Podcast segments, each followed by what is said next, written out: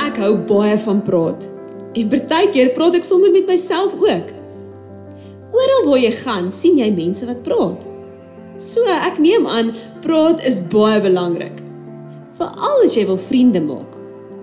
Maar het jy geweet dat God met jou deur die Bybel ook praat?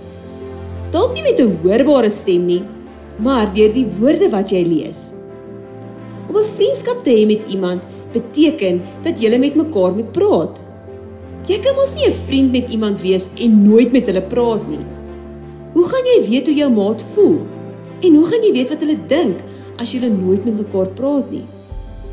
Net so is dit vir Jesus belangrik dat ons tyd moet maak om na hom te luister en hy na ons.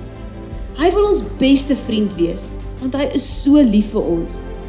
Vandag se Bybelvers is Matteus 22 vers 37 en dit sê: En Jesus antwoord hom: Jy moet die Here jou God lief hê met jou hele hart en met jou hele siel en met jou hele verstand. So, as ons na hierdie vers kyk, wil Jesus sê dat ons vir hom sal lief hê soos wat hy vir ons lief is. Wanneer jy lief is vir iemand, wil jy mos graag alles saam met hulle doen.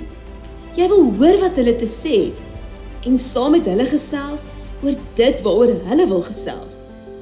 En net so kan ons met Jesus ook praat wanneer ons bid. Want hy luister na ons en hy wil ons so graag help. Hy antwoord ook ons gebede deur sy woord. Om te bid is om met Jesus te praat en ook om te luister na wat hy vir ons sê. Daar is baie maniere om te bid. Maar die belangrikste is om vir Jesus te sê dat jy vir hom lief is en dat jy sy naam groot maak met jou woorde. Jy kan enige tyd en op enige plek met hom praat. Jy kan tot saggies in jou hart met hom praat, want hy weet presies wat jy vir hom sê. Praat met Jesus soveel as wat jy kan.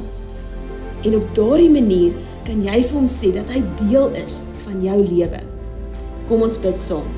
Dankie Papa God dat U so lief is vir ons en dat U dit gewys het toe U Jesus aarde toe gestuur het om vir ons op die kruis te sterf sodat ons 'n verhouding met U kan hê.